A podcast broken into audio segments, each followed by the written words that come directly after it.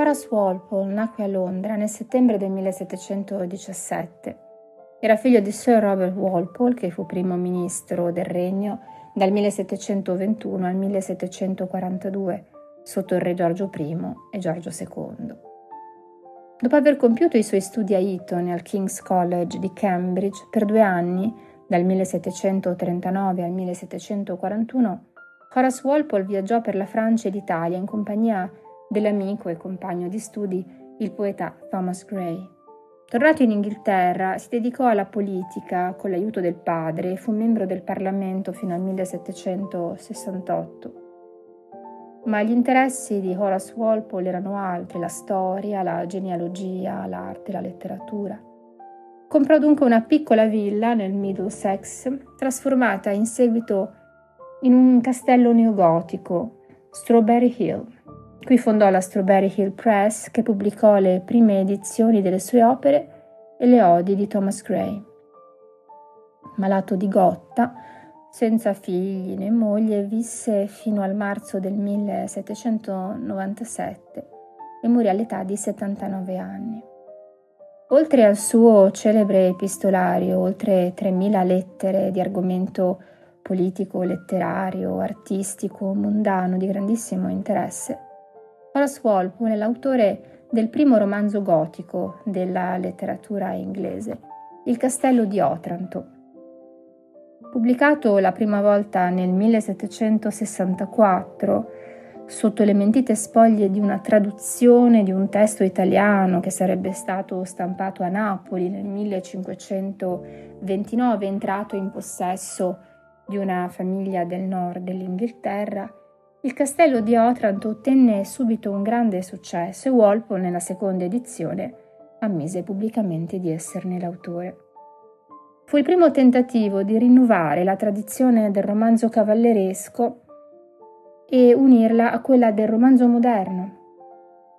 Dopo essere stato in gran voga, il genere letterario del romanzo cavalleresco aveva perso terreno nel XVI secolo per poi venire completamente abbandonato per le opere di quelli che consideriamo i romanzieri moderni come Defoe, Richardson, Fielding, Smollett.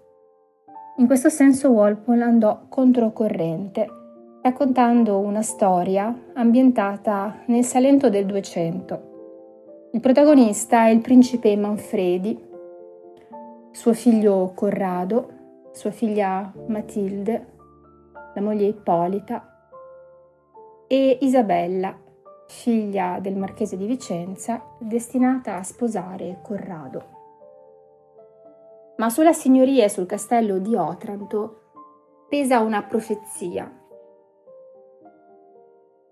Il signore di Otranto perderà il suo potere e il castello quando il vero possessore del castello e del titolo diventerà troppo grande per abitarvi. Così dice la profezia. Il castello di Otranto, capitolo primo. Manfredi, principe d'Otranto, aveva un figlio e una figlia di nome Matilda, una bellissima ragazza di 18 anni. Il figlio Corrado, di tre anni più giovane, era brutto, cagionevole e senza alcun talento, ma era il cocco del padre, il quale era completamente indifferente verso Matilda. Manfredi aveva già progettato un matrimonio tra suo figlio e Isabella, figlia del marchese di Vicenza.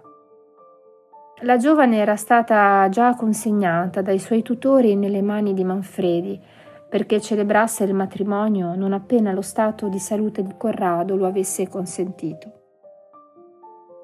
L'impazienza di Manfredi per queste nozze era notata dalla sua famiglia e dagli amici. Costoro, ben conoscendo la severità del loro principe, non ardivano pronunciare i loro sospetti per tanta precipitazione. Sua moglie, Ippolita, un'amabile e gentildonna, si azzardò a fargli notare il pericolo di fare sposare il loro figlio tanto affrettatamente, data la sua giovane età e la sua salute oltremodo malferma. Tutto ciò che riuscì a ottenere furono dei rimproveri per la sua sterilità, per essere riuscita a dargli un solo erede. I feudatari e i sudditi erano meno cauti nei loro discorsi. Essi attribuivano le nozze affrettate alla paura del principe di vedere avverarsi un'antica profezia che si diceva avesse stabilito che il castello e la signoria ad Otranto sarebbero state perdute dalla presente famiglia se il vero proprietario fosse divenuto tanto grosso da abitarvi. Il senso di questa profezia era difficile da cogliere e ancor meno facile capire che cosa c'entrasse con il matrimonio in questione. Comunque tali misteri o contraddizioni non avevano nessuna influenza sul popolo che rimaneva della propria idea. Si stabilì che Corrado si sarebbe sposato il giorno del suo compleanno. La compagnia era già radunata nella cappella del castello e tutto era pronto per l'inizio dell'ufficio divino, quando ci si avvide che mancava proprio lo sposo. Manfredi, irritato da questo ritardo che non riusciva a capire, mandò uno dei servi a chiamare il giovane principe. Il servo, che era rimasto assente appena il tempo per attraversare il cortile e raggiungere l'appartamento di Corrado, ritornò indietro di corsa, senza fiato, con gli occhi sbarrati e la bava alla bocca. Senza dire una parola indicò il cortile. La compagnia era paralizzata dal terrore e dallo stupore. La principessa Ippolita senza chiedere di cosa si trattasse, in ansia per il proprio figlio. Svenne. Manfredi invece più arrabbiato che preoccupato per il rinvio delle nozze e per la pazzia del servo, chiese con tono imperioso di cosa si trattasse. Costui non rispose, ma continuò a indicare il cortile. Alla fine, dopo ripetute domande, gridò L'elmo! L'elmo! Intanto alcuni della compagnia erano corsi verso il cortile, da dove si udiva un confuso rumore di grida, sorprese e spaventate. Manfredi, che incominciava a inquietarsi, andò lui stesso a rendersi conto del motivo di una così strana confusione. Matilda rimase a soccorrere sua madre, rimase anche Isabella per lo stesso scopo e per evitare di mostrare una qualche impazienza per lo sposo per cui, a dire il vero, non sentiva affetto alcuno. La prima cosa che colpì gli occhi di Manfredi fu un gruppo di servi impegnati a sollevare qualcosa che a lui sembrava una montagna di piume nere. Guardò senza credere ai propri occhi. Cosa state facendo? gridò con ira. Dov'è mio figlio? Un coro di voci rispose: Oh signore, il principe, il principe, l'elmo, l'elmo. Colpito da queste grida lamentose, intimorito, senza sapere bene perché, avanzò rapidamente, ma quale spettacolo per gli occhi di un padre. Scorse suo figlio, tagliato a pezzi, quasi sepolto sotto un enorme elmo, cento volte più grande di qualsiasi elmo umano, e tutto ricoperto da una grande quantità di piume nere. L'orrore dello spettacolo, l'ignorare la causa di quella sventura e soprattutto quel tremendo spettacolo che gli stava davanti, mozzarono le parole in bocca al principe. Il suo silenzio fu più lungo di quanto lo stesso dolore poteva richiedere.